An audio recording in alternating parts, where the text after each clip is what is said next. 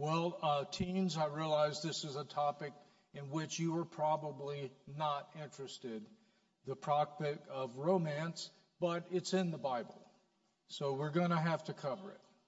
And what we find is that with the romance of a man with a maid, that's what Solomon's getting at here, with the romance of a man with a maid, just as with the eagle that hangs in the air without even moving its wings, just as the serpent that glides over the rock even though it doesn't have any legs, and just as the ship which slices through the sea silently even though there are no rowers, with all of these things there are by God's design powerful, invisible, seemingly magical forces work.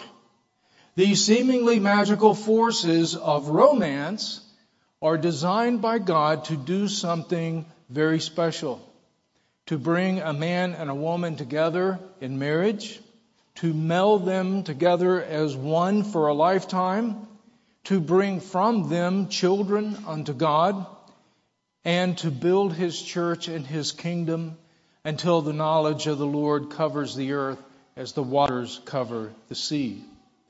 Now, despite these truly glorious purposes and, design intentions, Solomon persistently warns his teenage son about romance and about the opposite sex.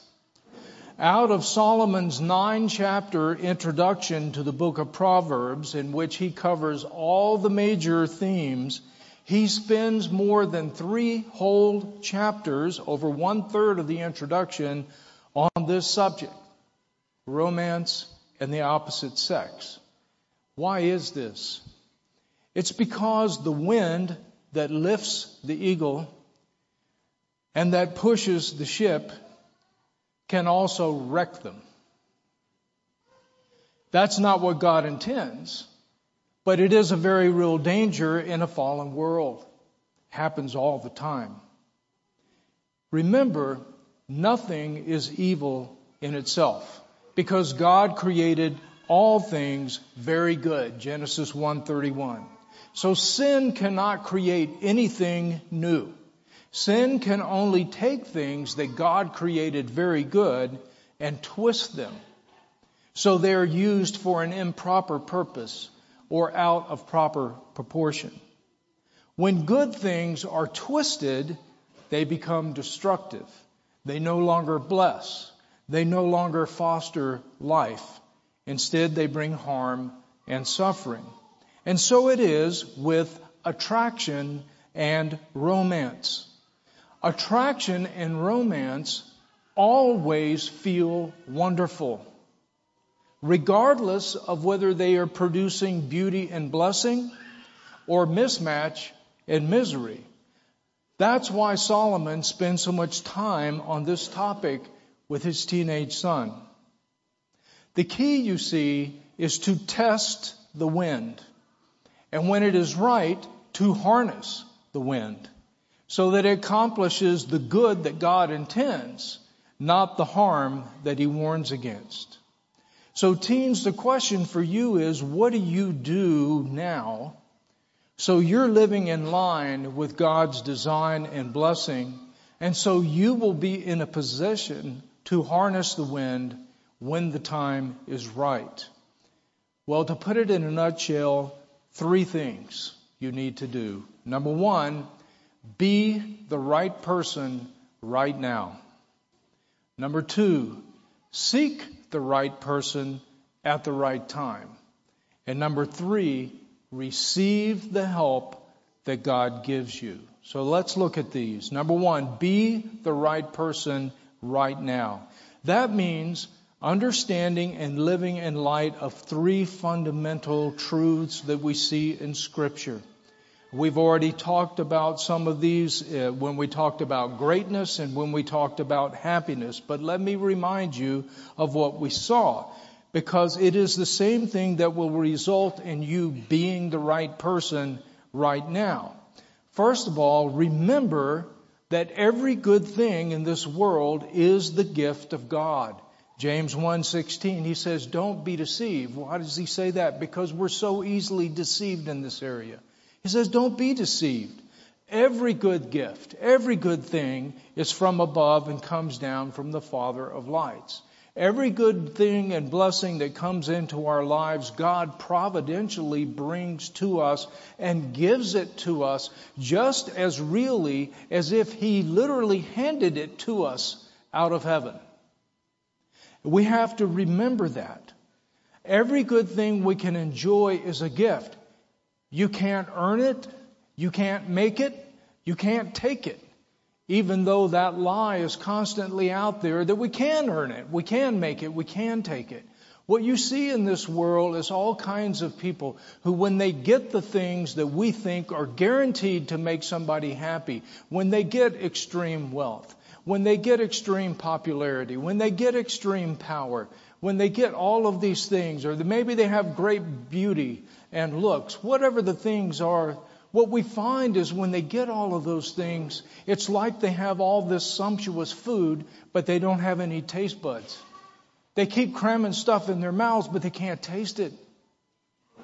They're left like Solomon when he wasn't walking with the Lord. He had everything you could imagine, and he said he was completely empty, unfulfilled, and unhappy. God is the only one who can give us the taste buds. So when God gives us something, we can taste it. We can enjoy it. It's truly a blessing. So remember, every good thing you can receive in this world is the gift of God. Secondly, remember especially that a really good husband or a really good wife is especially the gift of God. Proverbs 19:14 a prudent wife, that is, a wife who gets life, that it all flows from God, and who lives wisely and beautifully the way that God intended, that kind of wife is from the Lord, period. And the same is true for a husband of that nature, young ladies. It is the gift of God. And God does not waste his good ones. He does not waste them. Be the right person right now. The same, uh, the second thing that we need to remember, or the third thing we need to remember, is that life is to be lived unto God. Life is to be lived unto God every moment, no matter what we're doing, and everything flows from that. John, uh, Jeremiah chapter 9 verse 23 let not the wise man glory in his wisdom. Let not the mighty man glory in his might. Nor let the rich man glory in his riches, his riches. But there is something to glory in. Let him who glories glory in this, that he understands and knows me, says God, that I am the Lord, and I am the one exercising loving kindness and judgment and righteousness in the earth. In these things I delight.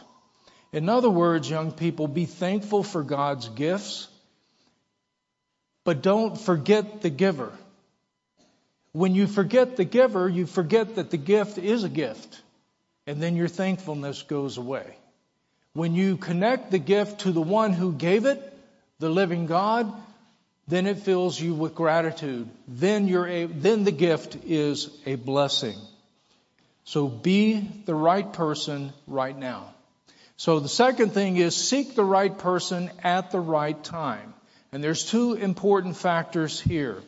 The first is this. Seek a godly friend first and foremost. We talked about friendship last year, last week. You saw with Jonathan and David what true friendship is really like and the way it encourages faith and godliness and strength in both of the friends. Seek a godly friend first and foremost. Let God add the romance if he wants to. Seek a godly friend first and foremost. Let God add the romance if he wants to. The Bible teaches us that romance and marriage are to be built on the foundation of close Christian friendship. We can see this in Song of Solomon, which is Song, uh, Solomon's ode to romantic and marital love. In chapter 5 of that book, the bride describes her groom to be, her fiance, to her girlfriends. She says in verse 16, This is my beloved, this is my friend, O daughters of Jerusalem. He is a godly friend first, who has become her beloved, her fiance. The groom speaks the same way in chapter 4, verse 9. He says to his fiancee, you have ravished my heart, my sister, my bride. She is his sister in the Lord first. Then she is his fiancee and will be his bride. This is the way it's supposed to be. Marriage, young people, marriage is much more than friendship, but it is never less. Marriage is much more than friendship, but it is never less. Friends first. Let God add the romance if He wants to. Second thing we need to remember here is do not seek romantic love until the proper time. Song of Solomon chapter 3 verse 5. This is the, the bride to be. I charge you, O daughters of Jerusalem. She's talking to all of her female friends, her girlfriends, I charge you, O daughters of Jerusalem, do not stir up or awaken my love until it pleases. In other words, until the right time. Young ladies, don't be boy silly. Don't be talking about boys every time you're together. Guys, don't be girl silly. Don't get caught up in that. Don't let your heart seek or entertain romance when you're not of an age or situation where you can follow through by moving toward a godly marriage. This usually means in our society that you need to be out of college or close to it or the equivalent depending on uh, the course of life that you were pursuing. I had five daughters and there were a couple of my daughters who, when still in the teenage years, I could tell that they really admired a certain young man. And in each case, it was an outstanding young man, uh, uh, godly and outstanding. And this is what I told those two daughters because they were not of an age, nor was that young man of an age where they could righteously do anything about it. Furthermore, it's not, it wasn't seen at the time whether that young man is going to have any interest whatsoever in my daughter. This is what I told my daughters. I said, do not, do not feel guilty about admiring that young man because that's the kind of young man you ought to admire when the time is right. Having said that, you have to keep your heart because neither you nor he are of an age to pursue this sort of thing.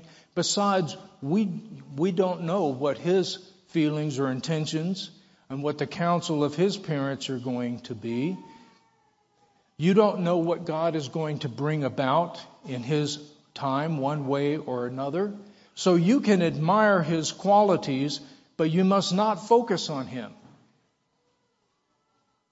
And you can't in your heart dibs him like he belongs to you. None of that. You have to focus on God and being the girl that you're supposed to be right now. You rest in that. You take joy in that. You let God take care of the rest as He pleases and in His good time. Now, as it turns out, one of those daughters would end up years later marrying that guy. But the other daughter, who was admiring an outstanding godly young man, did not end up marrying him years later. She ended up marrying a different outstanding godly young man. So you see how God works in those things. You see how He cares and how you have to rest in Him. Because resting in God in the midst of some uh, churning and emotions and turmoil and different things going on, young folks, that's never going to change in this life. You're going to be doing that over and over and over again. not because you're looking for a husband or a wife, but just because God is sending you things in this life where He is saying, trust me in this. Walk with me in this. Okay, you've gotten used to the calm river. I'm going to take you into the whitewater now. I want you to trust me in this whitewater. I want you to walk with me through this whitewater. That never stops in this life. And so if we, as we wind up the idea of being the right person right now and seeking the right person at the right time, let me mention one of the major temptations that confront young ladies and young men in this area. And that is the temptation for young ladies to be sexually provocative in the way that they dress or act, or today they would say to be hot. Um, that is a temptation for women to do, to do that, to get male attention, and it is the quickest way for you to get cheap male attention, which is not the kind that you want. And the temptation for young men is to encourage and reward this. Now, this is a pitfall that needs to be avoided from both sides all the time. If you give in to this, young men or young ladies, that's a sign that you're not doing what you need to be doing to be the right person right now. Young ladies, there's immense pressure in our culture on you to do this. I know that. Um, but this is what you need to remember. You as a woman want to be prized and valued and cherished as a whole woman not solely because of sex appeal. Every woman that God has created yearns to be cherished and prized and valued as a whole woman, not part of a woman. If you lead out, if you give in, if you sink down into this, and you, and you manifest sexual provocativeness to generate male attention that way, and that's the basis of his interest, it's really hard to go back from that later on and to build the kind of respect and regard, prizing and cherishment that you long for as a whole woman. So the Bible speaks to you, young ladies, on this point. 1 Peter 3 3. Do not let your adornment merely be outward, let it rather be the hidden person of the heart. Now, a lot of times this is misunderstood to mean that basically Christian women are are supposed to just be dumpy and dowdy and um, uh, have nothing attractive in the way they look. It means nothing of the sort. Notice the assumption here do not let your adornment. It is assumed that you're going to be adorned, okay? As women, God has created you for a capacity for beauty and, and, a, and a, a certain kind of love for beauty that men don't really have.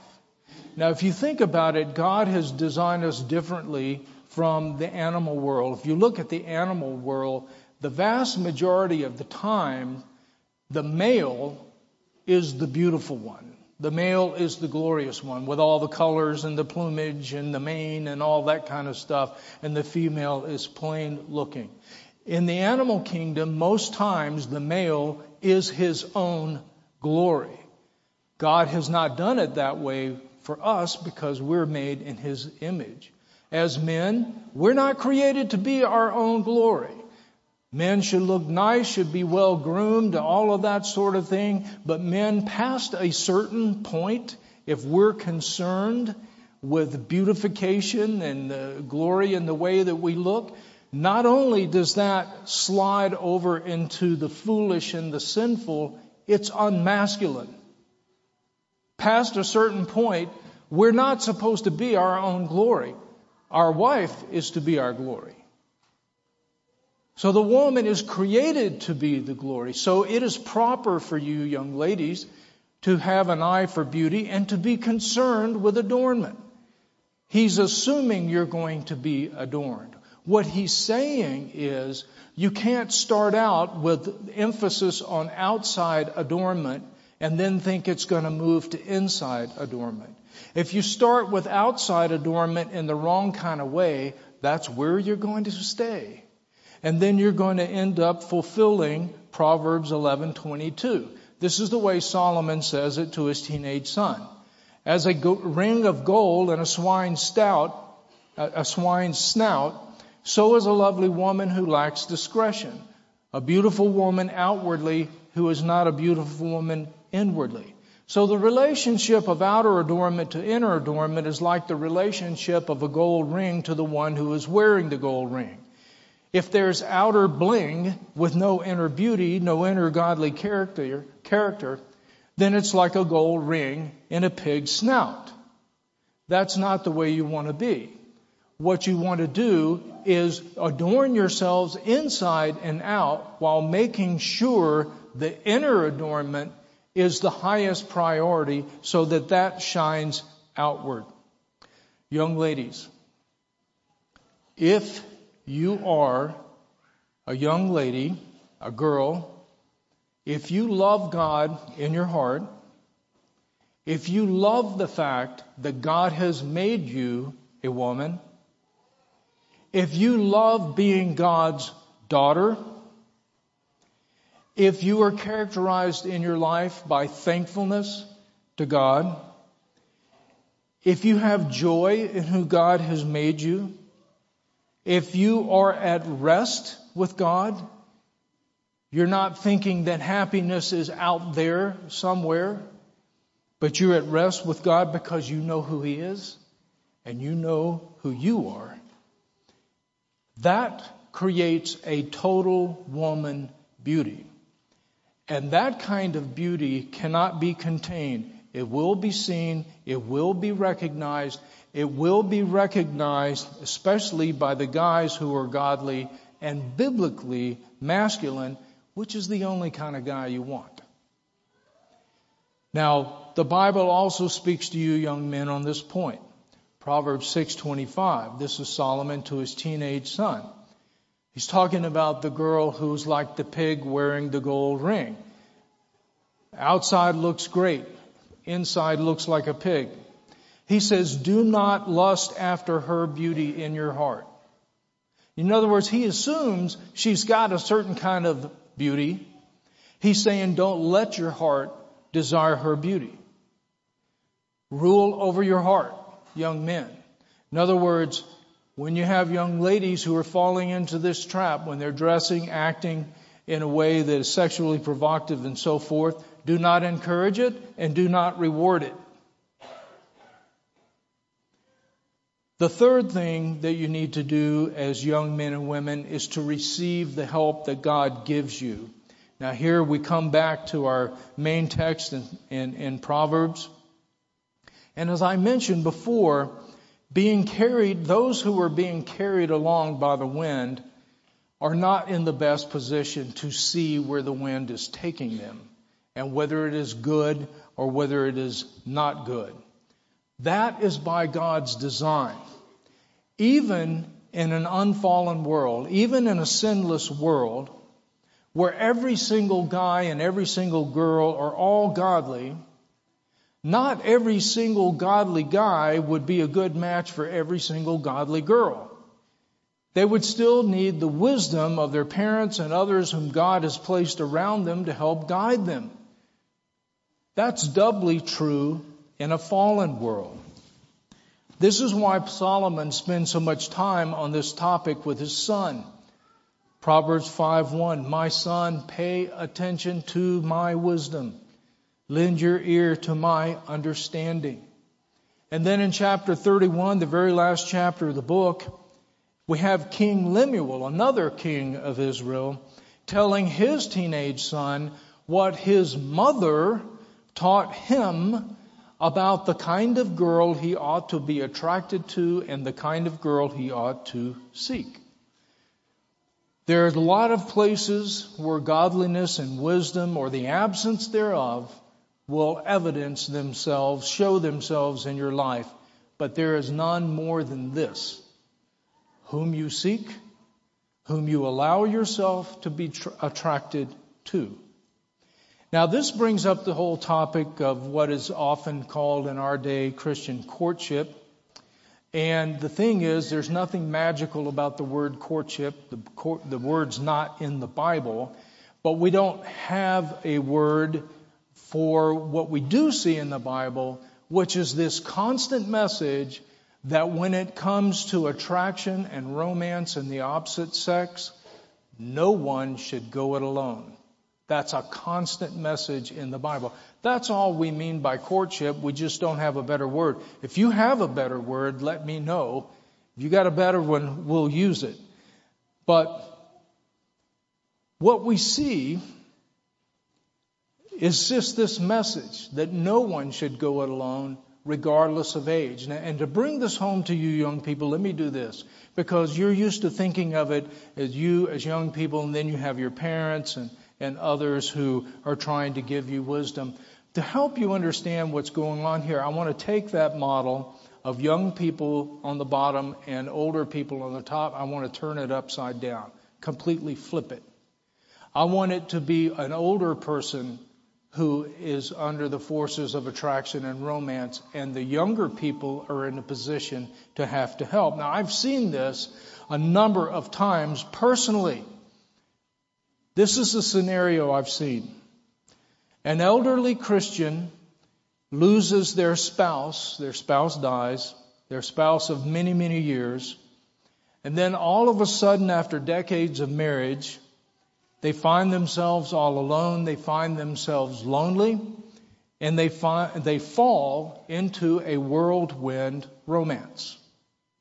Their children, meanwhile, begin to become very concerned because they see warning signs that this is not a good match for their father or their mother. And the children start to panic because they can see that their elderly parent is being blown around by the winds of romance they can see that the love train is just barreling down the tracks as fast as it can go, and their formerly mature parent is acting like a 14 year old. Age is irrelevant. The children would love to see their parent remarried, but to a godly Christian who is well suited to them someone who can be enthusiastically embraced by the whole family. Unfortunately, the widowed Christian, and I have seen this with elders from churches. The widowed Christian proceeds ahead at warp speed and gets married. And then unfortunately, the warning signs turn out to be the tip of the iceberg the children watch in dismay as their parent draws away from family, friends, and church. They end up feeling like they've lost both of their parents.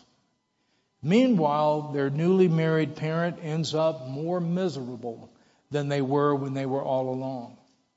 Now, if you ask those children, and I'm not just talking about children who may be grown, I'm talking about children who may be teenagers, I'm talking about children who may be 10 years old.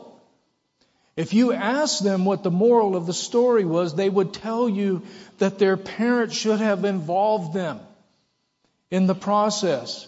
And their parents should have committed to not get seriously involved without getting a thumbs up from the kids. That's the reaction.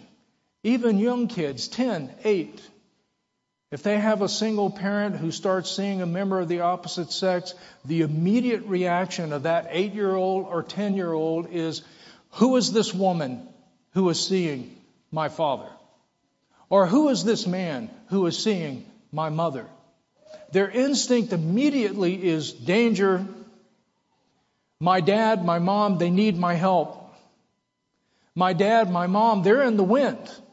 They're being blown around. I may only be eight or ten years old, but I'm not in the wind. I can help them, and they need my help. You see, when it comes to attraction and romance, it's like flying in the clouds.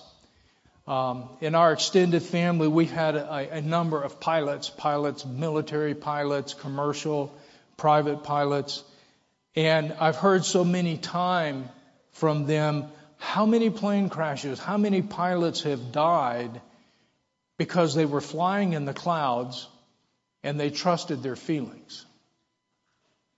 And they have the tower communicating with them, you are descending. You need to pull up immediately. And they start arguing with the tower. No, I'm not. I'm not descending. I'm flying level because that's what they feel like.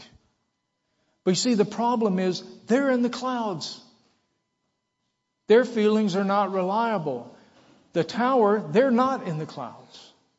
And so the constant message of the Bible, the, the, the, the importance of welcoming the help that God has given you, is that when you're in the clouds, you need people who are not in the clouds. You need people who love you, who want nothing more than your blessing and your happiness. Those who are wise and know what they're looking at, who will speak into your life. One of the main illusions that comes up, and it always comes up for everybody who's involved in a romance, young people. Like I said, age is irrelevant. The only thing that matters is who's in the wind and who's out of the wind. That's, those are the only categories that matter. Age is irrelevant.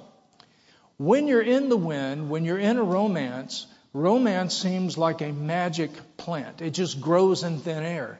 It just grows in thin air. All we need is one another. That's what the couple always feels like. All we need is one another. It's a magic plant. The truth is, which you find on the other side of marriage, and you find it immediately, is that it is, it is, it is a wonderful plant, but it is not a magical plant. It does not grow in thin air. It has roots, it needs soil, it needs a certain kind of soil. And that certain kind of soil has to do with all kinds of practical, quote, unromantic things like, I don't know, money, a place to stay, you will find, young ladies, when you get married, you, you want a place where you're at peace, where you're happy, where you're comfortable. The thing is, the reason why it seems to be a magic plant that grows in thin air during the romance is because the soil of your life, all the practical things, are being provided by your family. They're not, you're not looking to your romantic partner for those things during the romance. As soon as you get married, you will be. Your parents, who are speaking to you about all these unromantic things, like money and other things like that, what they're looking at is the soil. They know what you're going to need to keep romance grow, going on the other side. That's why they're focused on this stuff. They're focused on the soil that you're going to need to keep the romance going. And so while it can seem to you, young people, like my parents don't care anything about romance, here's the truth. They care about romance more than you do. You're just fascinated with the moment. They're looking at what you're going to need to keep it. So you tell me who cares more about romance. Your parents care intently about it. So I commend these things to you, young people. Romance is wonderful. God created it. Who are you going to trust? Yourself or God who created romance to start with? Trust Him. Be the right person right now. Seek the right person at the right time. And with gratefulness, receive the help that God has placed around you. In the name of the Father, and the Son, and the Holy Spirit. Amen.